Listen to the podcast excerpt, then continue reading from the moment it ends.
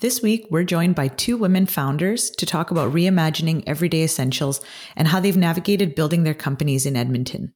Plus, The51 is expanding to Edmonton, and Sprout Fund has announced its first close. Hi, I'm Emily Rendell Watson. And I'm Faiza Ramji, and this is Bloom, the podcast about innovation in Edmonton.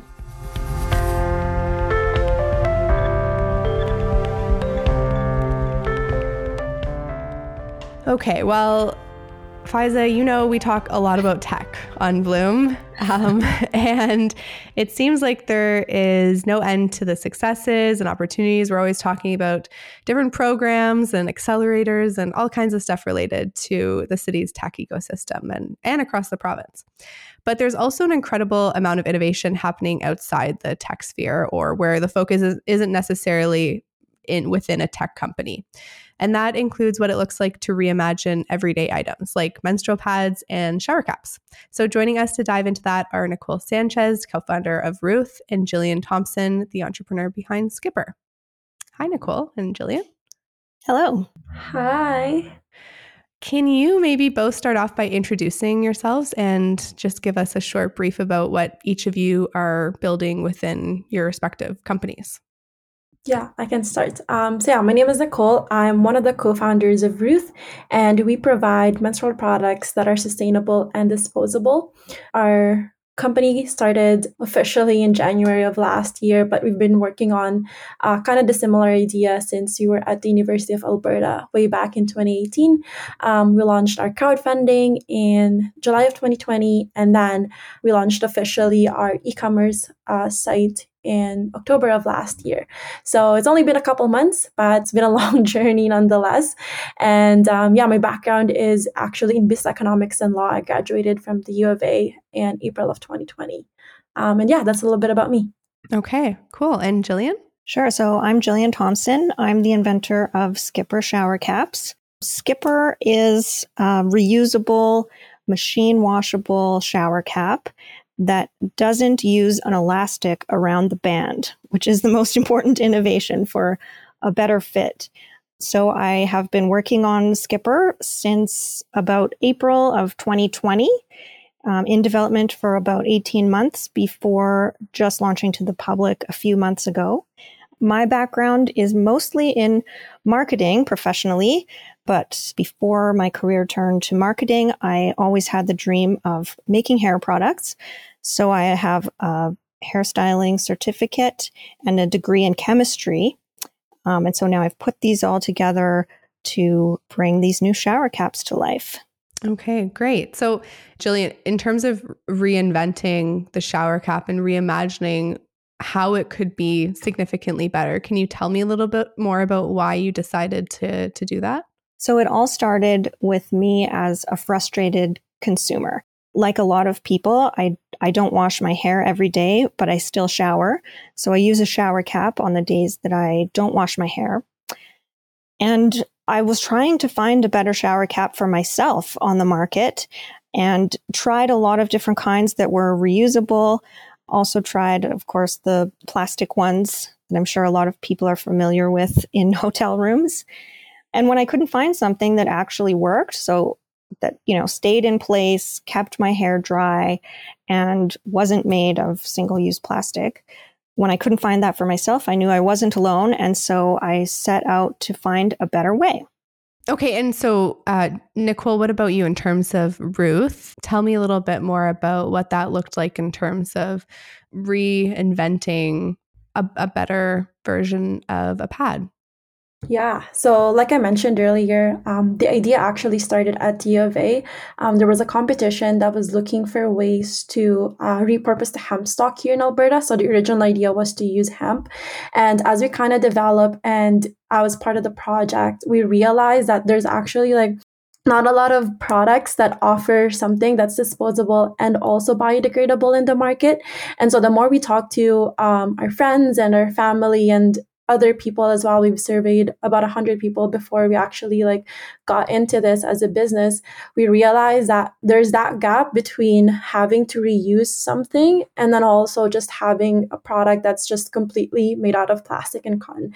So we wanted to provide something that's a little bit of an easier transition for consumers because not everyone want to use a reusable period underwear or a reusable pad or even menstrual cups. Some people don't want to use uh, those products. And so we had wanted to offer something that's you know still easily disposed it's convenient but then also something that biodegrades a lot faster. So currently the products in the market that you typically buy um, they're made out of 90% plastic and 10% cotton and they could take up to 800 years to completely biodegrade whereas our products can biodegrade within a year. So that's a big difference and that's really kind of what we really want to provide for um, as an option for consumers consumers. Okay. And as you looked at surveying people, for example, how challenging was it to figure out where to start in terms of just really starting from scratch on on how to make the the pad better? I like I said, we started this in 2018 and we had only launched our product in 2021, end of 2021 last year. So it's just been a, a, long road. And for us, like in the beginning, it was just us students trying to figure this out on our own in a lab. We were given this like huge hemp stock and they were like, okay, like figure it out. Um, and so that took us so long to like really realize that we couldn't like soften the hemp ourselves. And then we had entered into this competition and we were able to connect to like a couple of people. Uh, uh, in Edmonton and in the industry. And so that's kind of when we started getting things rolling in terms of the product development. We had asked for help for people in the hemp industry and then also some advice from the business side as to like where to really navigate and how to navigate and where to really go with the idea but yeah, like it was a lot of trial and error. And then it wasn't until uh, end of 2020 when we realized that we had to pivot. Because again even though we were having all these advice from you know the industry professionals um, we had still realized that it was going to take us a long time to really develop the product in house and then also translate that into a manufacturing facility. And so we pivoted away from hemp and chose a different ingredient and looked for a manufacturer that can do exactly what we had wanted. Our product is uh, still evolving and i know that you had mentioned mentioned about like the tech industry, but like for a product, it's a lot harder to um, do some iterations. And so that's still something that we, we want to obviously have the perfect product, but we're still working on it. So I would say that we're still in that process where we're still making changes and improvements to our product. I'm curious from both of you in terms of whether it's more challenging to start from scratch and come up with, you know, a company or a product or you know often a lot of times I think companies are, you know, solving a problem that's out there in some way or another, whether that's through technology or otherwise. But what obviously what you're doing is you're starting with something that exists and then trying to make it better and and trying to address the inherent issues that each of the respective items that you're tackling had. Do you think that that that makes things more challenging? I think so. I think that because there's already that standard that all um, some products already exist, like especially from our product, menstrual products or menstrual pads, we obviously want to provide something that's sustainable, but we still want to provide a product that's the same quality as the ones that people would get in the market, right? Still would function as though um, it's made out of those harmful chemicals and those harmful materials that is currently offered in the market, but that's a little better for the environment. So I think yes and no, like in terms of uh, the resources, I guess like there's a lot more that we can gather instead of, you know, starting from scratch and not like getting a product and making it better. Um, but yeah, like I think there's certain expectations from a consumer perspective as to how the product should work already, and so keeping that in mind while you're making the product better is um, is a challenging part for me at least.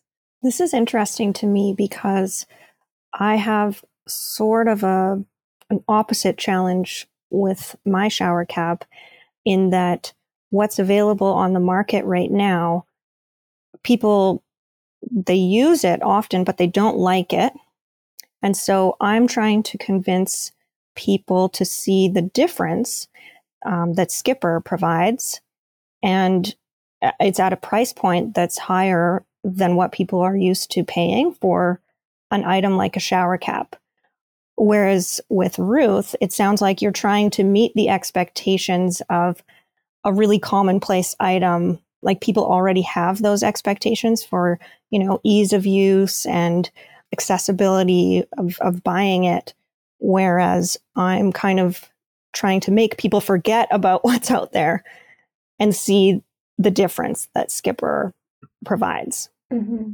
So that's kind of interesting that we have these like kind of opposite challenges in comparison to what's on the market right now. Well, and I think it's interesting that both of you are taking an approach that is, you know, you're you're kind of asking the consumer to rethink something in order for like a social benefit as well. So it's it's something that affects them personally when they use it, but by switching to your products, they're hopefully also getting a better experience for themselves, but they're definitely helping, you know, the environment and kind of more of that greater good.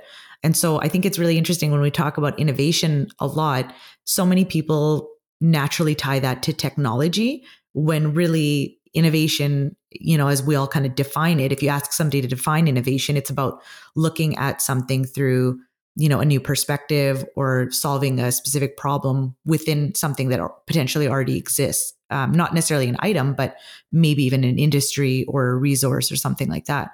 And so with both of you, you're not doing something that is technology based, but definitely innovative and definitely socially beneficial. But how has that made it more difficult to start this business in in Edmonton or in Alberta when it comes to like, you know, the way that we support the innovation ecosystem?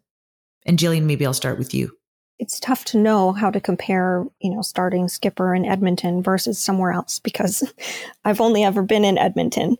Um, but I can say that um, looking into business incubators and funding options like grant money, that sort of thing, a lot of programs had requirements of, you know, some sort of digital aspect or as a startup, like completely inventing something from scratch Skipper was in development for 18 months before it was available publicly. And I also found that a lot of funding options, grant programs, it also had to be something that was already launched. So the opportunities to me with a very low tech, non digital product um, that isn't actually on the market yet, I found they were limited. And so I've been fortunate that I can, like, I've been self funding this with my own savings. Uh, but I think it would be really difficult if I didn't already have um, some money set aside to find other options that would be applicable to my product. Yeah, I, I kind of agree with Gillian in terms of just the funding accessibility. Um, and this is one of the reasons why we had shifted away from hemp and then into a new ingredient, or maybe like putting that on pause, is because um, it was getting too expensive for us. And I started this uh, right after school. And Anka, my co founder, was still in school when we had incorporated the business. It was called Hempact before. And so we had to, you know, shift gears a little bit because we had to come up with an MVP, for example, for certain fundings that we have we we can access. And it's a lot easier, like uh, Gillian said, for you know a, uh, a startup that has some sort of tech or digital thing involved within their business. And because we don't have that it was a little bit harder for us to access it. Um, we did before we incorporated the business. We had entered into a few pitch competitions and so that helped us kind of you know incorporate and had some little bit of wiggle room in terms of matching some grants and things like that. But without those uh, pitch competition money i don't think we'll, we'll we would have gone that far or this far um, into our startup journey.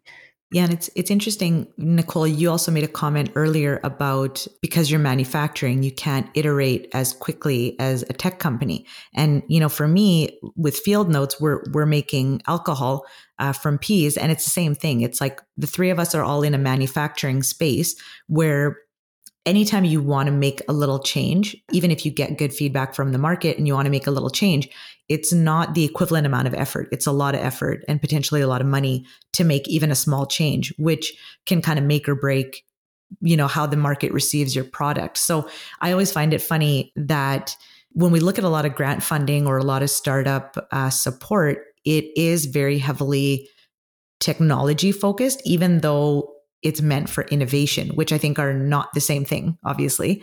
And the three of us being women, some might think it's easier for us to access funding because we fall into a lot of those categories of underrepresented founders that people are trying to encourage into business. But by putting that prerequisite of technology, they're actually excluding a lot of people because you don't always need to make something digital or to have a digital component in order for it to be valuable. But we might want to add technology as we grow. We just may not want to, we just may not have the opportunity to add it right at the beginning, you know? And so, uh, you know, for me personally, I found it very difficult to get those supports right at the beginning. And in Alberta, we are lucky that there are so many organizations and so much public funding that is given to encouraging entrepreneurship. But then it's funny that we're quite excluded from it just because of one of these kind of small requirements that that they add in. And so when you look at the people that are innovating right now, when you look at a lot of the companies and and what's coming out of our province, I think you'll both agree there's some amazing founders and a lot of great invention that's happening here. But how do you see the fact that we're kind of putting innovation and digital all in the same category all the time. How do you think that that's going to going to affect the demographics in terms of who we see being included in our in our innovation ecosystem? From our perspective, it's it's been super tough to like really do much uh, iteration. Uh, like you said, it's expensive and things like that. The Edmonton startup ecosystem has been growing in the past. Like I would say, like even a even this whole month like there's just so many new tech startups that are getting funding and you know uh, so much that are being put into our province for innovation. But there just needs to be a little bit more conversation about what innovation means and you know who we can get involved or i guess like people like us who you know are doing something that's not necessarily tech related um, and involving us into these conversations because there are so much grant opportunities and even like ac- uh, access to funding um, for a lot of you know startups. But like you mentioned um, it's been a little bit tough to navigate through that because there's that piece that oh like are you a tech company or do you have anything that's like even a little bit focusing on tech or are you thinking about that in the future? That's always a conversation that i have with um, people who are kind of in charge and who are kind of navigating through um, what edmonton startup or even alberta ecosystem looks like. So, yeah, I think there just needs to be more conversation with companies or founders uh, who are not necessarily involved in tech, um, but are doing products as well that are also innovative because, yeah, like we also need this kind of innovation, especially in this day and age.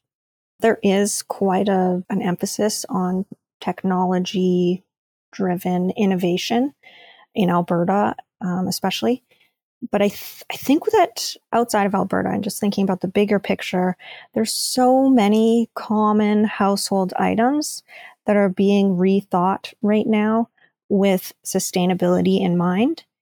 And they don't have high tech angles to them. Like examples that come to mind are uh, waterless shampoo and conditioner. So there's brands like Everest or actually a local company, Jack 59 is making shampoo bars. And like that sort of thing is going to change the way that people go about their day to day lives. Um, I'm even thinking of like kitchen implements. Um, people are starting to make products out of bamboo and more sustainable materials than plastics.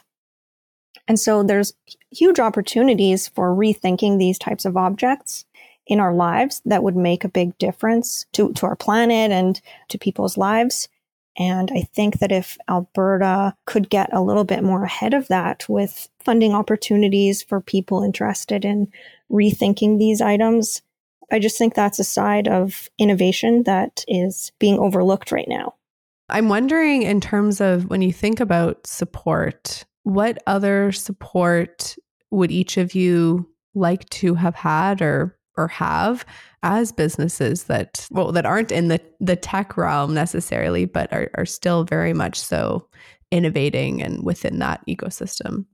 I was lucky to come across the venture mentoring service through the university of alberta. The program is all volunteer based and it's people who are entrepreneurs themselves or business leaders, seasoned experts in their field that are willing to take time simply to mentor new entrepreneurs. And the program is not about building the company to be favorable for investors. It's, it's not a business incubator. It's not helping you get investment. It's only helping the entrepreneurs with their journey. And that was something that really stuck out as different to me from other programs that I found available. So because I'm not seeking investment funding at this time, I don't really qualify for a lot of the programs that would help me grow my business. And so that's the type of program that I think would be very useful is, is more programs that are just about helping these entrepreneurs navigate the ups and downs of everyday entrepreneurship um, versus trying to groom a company to be most profitable, most appealing to investors, and scaling in huge ways that not every company needs support for. Right. So growth growth is, can come in a lot of, a lot of different ways, and and not everyone's necessarily at the stage of um, of needing investment. Yeah, that's that's a really good point, Nicole. Uh, yeah, no, I agree with Gillian. I am also part of the venture mentoring services with the U of A, and you know, just having that support to you know really grow as an entrepreneur and having someone to really bounce off of your ideas just aside from your co-founder because uh, we all know that uh, it could get isolating as an entrepreneur and so having these more resources like this and having access I, I think like if i were to dream if i could talk to someone here in edmonton or maybe just somewhere here in alberta that has gone through having like a consumer product and just talking to them and you know like ha- hearing their journey and things like that would be really really helpful. Um, i've come across like a couple already but um, i think having something that's more specific to um, either like sustainability or um, consumer products would have been helpful. But yeah like just having more resources that is not necessarily for the growth of the company itself but the entrepreneurs have been super helpful like julian mentioned. Yeah if I, if I can just jump in too i think um, what's what's interesting to me is like We've attracted so many of these great accelerators, whether whether they're locally born or they're accelerators that have come from you know uh, different places and have set up a branch in Edmonton or in even in Alberta, but they seem to all overlap with the same kind of industries or the same kind of focus. And I think when it comes to manufacturing something, there are so many unique challenges, and when it comes to consumer products in general, like Nicole was mentioning, you know, we have such a big opportunity when it comes to Eh, you know agricultural innovation. So not necessarily the technology in the equipment but when it comes to growing different types of products how we use those products both in food but also in building materials or to create products that we may never have thought of before like menstrual pads or you know when it when it comes to putting something new on a shelf for a person rather than selling a piece of software to a business. And i think that requires just a different set of conversations and a different set of expertise. And so when i look at funding opportunities and grants grants those would be amazing. Obviously no one's going to turn down money but i think mm-hmm. more importantly it's to say well here are the different parts of the journey that look different than when you're launching a tech company. You know, even the the cycle of iteration and innovation and how do you even pick a manufacturer? How do you know what you're looking for? What is the language that you're using when you're just starting out versus when you're scaling versus when you're looking at multinational distribution? You know, the Chamber of Commerce puts on a great program called TAP, which is the Trade Accelerator program. And that is like a very hands-on program that helps you build an export plan. But it's also one step too far. But it's great because it does work for a lot of physical businesses. And so I think if there could be almost like a, an accelerator or a program that's just one step uh, earlier than that, that could also help you build a community of other people like you that are launching products in a similar space, even if they're totally different, would be really helpful. So I think it's just about finding those kind of micro communities and creating space for them. Yeah, I agree with you, Faiza. And even just like transitioning from an e-commerce store to maybe going into retail, that's another whole thing that, you know, like not a lot of tech companies have to go through, or not tech companies have to go through. So yeah, um, just having those resources would be super duper important. So obviously, you know, our goal here is to encourage people to come up with lots of different ideas and lots of different companies. And they're not necessarily all going to be tech focused when they start. And like we just said, that that that requires a different mindset and a different set of conversations. So I'm curious to learn from both of you. What's kind of the, the biggest piece of advice that you would share with another entrepreneur who's looking to start a company that may not be defined as a technology based company? My advice would be to ask for help. um, nobody's going to come to you and say, Hey, I want to help you with this particular part of your manufacturing journey or that's something that I had to do along the way and you know quickly get over the idea that oh what if someone says no? Or what if they think I'm silly for asking? If you don't ask a door will not be opened for you. So that was the biggest thing that I learned along the way and I can think of so many moments along along the way that if I hadn't asked I would not have had a certain answer that was really key to moving the product development ahead. I think you'll find most people are open to helping if they can. Yeah, for me, I think it's uh, if it's a product business, I think you just kind of have to brace yourself with a lot of challenges that comes with creating a product and also building a brand at the same time um, and really knowing that there's going to be a lot of times where you're going to have to iterate or pivot. So just knowing that the journey is going to be quite tough but it, it's also um, very fulfilling. Like I, I love what i do. And another thing is to build a community around you whether that's entrepreneurs like yourselves or mentors and really just any community member that you can think of that could help you along the way like gillian mentioned is really really important. I think for me especially like what's really helped is having people who are founders as well to talk to because like i said it could get isolating sometimes. Like you think that your problems are specific to you or they're unique but they're really not. A lot of people are going through the same things especially entrepreneurs. And so knowing that you have that support system because you don't you can't really talk about what you're going through to someone who has a nine to five job. It's not the same. Um, so yeah having a community has really helped me. And so I guess that's my advice. Well, thank you both for for joining us. I think this has been really insightful and I know I've learned a lot and I think what the companies that you're each are building are incredible and the more that we, you know, live in a world that just assumes that we we accept the products and things we have and they have to stay that way forever, having innovative and folks like yourself who can reimagine things that I think the status quo in terms of what we've accepted and, whether that's shower caps or menstrual pads or whatever else um, obviously that's that's really important work that you're doing. And there's a lot of that work that we don't get to see behind the scenes. So thank you for um, talking a little bit about some of the challenges and what you have navigated along the way. And, and hopefully that's helpful for potentially other entrepreneurs listening um, and also some some important nuggets to kind of chew on in terms of what you're doing outside of tech and uh, how that's just as important and other ways to help support that. So thank you. Thank you for having me. Thanks for having us.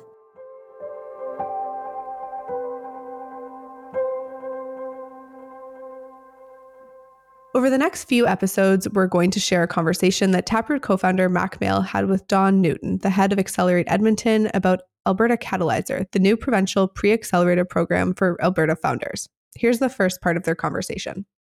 Don, welcome to Bloom. Hi, Mack. It's great to be here. All right, we're going to talk a little bit about Alberta Catalyzer. So, for those who have not heard about this program, what is Alberta Catalyzer? Well, the Alberta Catalyzer is a new provincial pre accelerator program. So, it's a merit based program series that supports founders and their startups anywhere in Alberta. It's, um, in fact, co developed and co delivered by Innovate Edmonton and Platform Calgary. So, that partnership, it's really an unprecedented realignment and harmonization and an expansion of startup support in the province.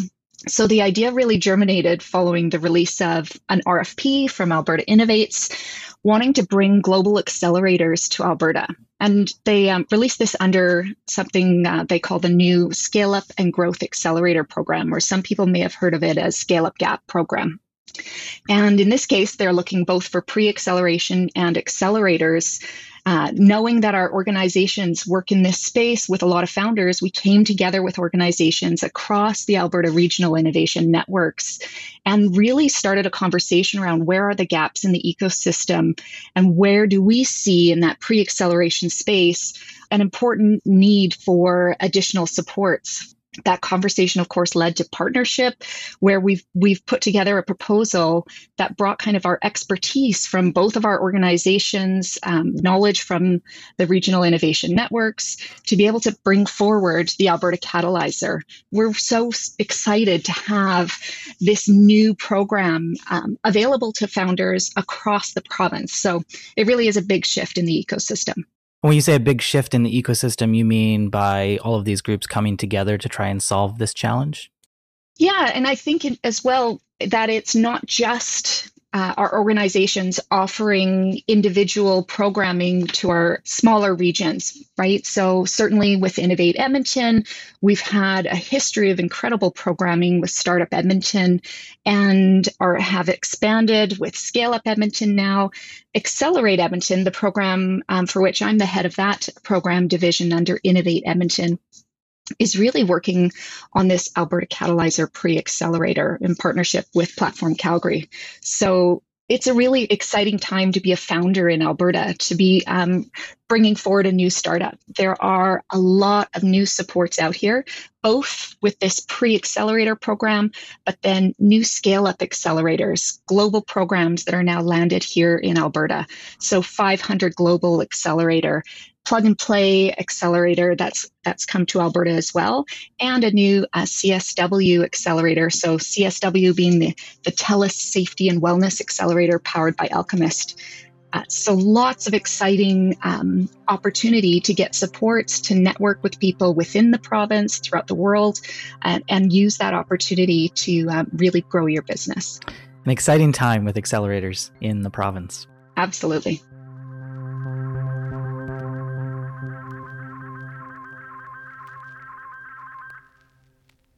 Okay, well, diving into other news happening across the city.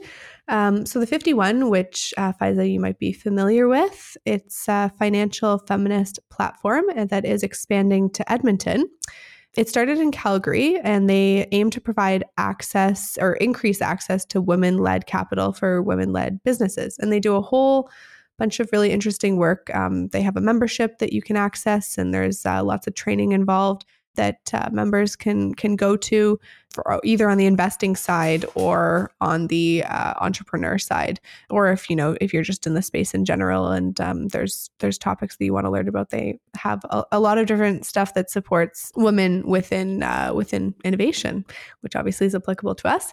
And uh, the move to bring it to edmonton was from nicole Janssen of alta um, christina Milkey of sprout fund and uh, Charlene Oborowski of Yogapedia. And uh, the three of them are hosting a launch event on May 12th um, for women. If you're interested, you can reach out to Nicole or Christina via LinkedIn.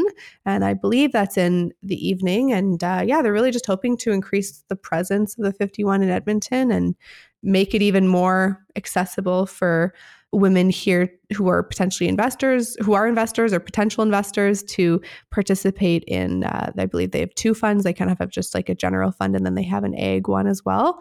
And then uh, obviously on the entrepreneur side of things, there's lots to be taken from there as well. Yeah, it's pretty exciting. I'm glad they're coming to Edmonton because uh, I know they've got some really, really, you know, well admired folks on the team at the 51. And, uh, you know, we always talk about the need for entrepreneurs, but also investors and community supporters and other professionals. And so I think the 51 will help kind of round out the other progress we are making with having more women founders at the table. And now it'd be nice to have more female funders and and just to increase like the level of sophistication that people have when it comes to talking about investments and being investors in things that are kind of outside of our normal realm of familiarity. So I'm excited that they're coming here. Yeah, no, I think it'll be it'll be great to see, and I think that even if you just go on, I, I, can't rattle off the stats off the top of my head, but if you just go on the 51 website, there's a, a lot of different info on there that would seem eye opening, but also isn't surprising just in terms of like the stats of women involved in investing and um, business. And I think the more I, I, I did actually talk to Nicole and Christina for Taproot about this, and even just talking to Nicole about her experience as a co-founder of uh, as as the co-CEO, I should say, um, and and co-founder of AltaML. Um, her experience with her partner Cory, and and kind of you know the decision to have him out in front of the business, raising funds and looking for investment, um, because that's uh, ultimately what has been proven to work, which obviously that uh, is really unfortunate that that is the case. And hopefully this will be another step towards um, making that change and, and that, that we'll see more and more investment in businesses that are led by women. Mm-hmm. Um, in terms of connected to this, uh, Christina Milkey, who I just mentioned, is uh, one of the fund managers for Sprout Fund. And their second fund, Sprout Fund 2, has announced its first close this week. So they were working towards a $10 million target for that fund to invest in business to business software startups in Western Canada. They ended up with more than 50 investors who were primarily in Alberta, which is good to see. And the management team is currently in due diligence with two companies, and they're hoping to announce their first investment within the next month, so sometime in May. So if you remember their first fund, that I think all of those funds were spoken for. Uh, and then they think they spent about a year raising for the second fund. And so, really, just like pedal to metal in terms of working with investors, trying to raise the capital in terms of for this $10 million target. And now that they're actually able to start working with companies again. I think um, Christine was saying really, really excited to be back and talking to them. And a lot of these companies are working to grow and have an idea that they're hoping will really make an impact. So that's, I think, inspiring to be back in that stage of trying to actually make these company or help these companies move forward uh, Sprout Fund 2 will continue to raise funds as well. And they're looking to have a second close later in 2022, which will bring on a new crop of investors as well. Well, I mean, you know, Christina is a huge champion of the startup community, and so is Shahil, one of the other fund managers. Um, you know, like we've talked about, it's so important to have investors here in the community because it's also important to have those people around your mentorship table. And I know Christina and Shahil both believe in you know combining this idea of membership or mentorship as well as funding and so any company that they invest in is lucky to have them as their cheerleaders. So I'm excited to see that fund close, and uh, I'm looking forward to seeing who they're who they're talking to and who they're going to be investing in. Um, so I'll be keeping my eyes peeled. Yeah, no, and I think if I'm correct, I believe that this their first fund was kind of the first of its kind in Edmonton. So really great that they're continuing that legacy, really, and mm-hmm. that that will we're seeing a second one that is uh, evidently much bigger come along. Yeah, Okay, well, that's it for this week. If you haven't already, hit subscribe so you don't miss upcoming episodes of Bloom. You can also visit taprootedmonton.ca for the latest innovation news. Bloom is produced by Taproot Edmonton with editing by Castria. Our music is by Dave Von Bieker and cover art by Vicky Wersinski. And if you know Vicky, Royal Bison is this weekend. And this is not an ad for Royal Bison, but I love it. So you should check it out. Lots, well, I don't know. Art is innovative as well. I agree. I agree. Yeah. And I always find some really great pieces at Royal Bison too. So I'll be, I'll be there for sure.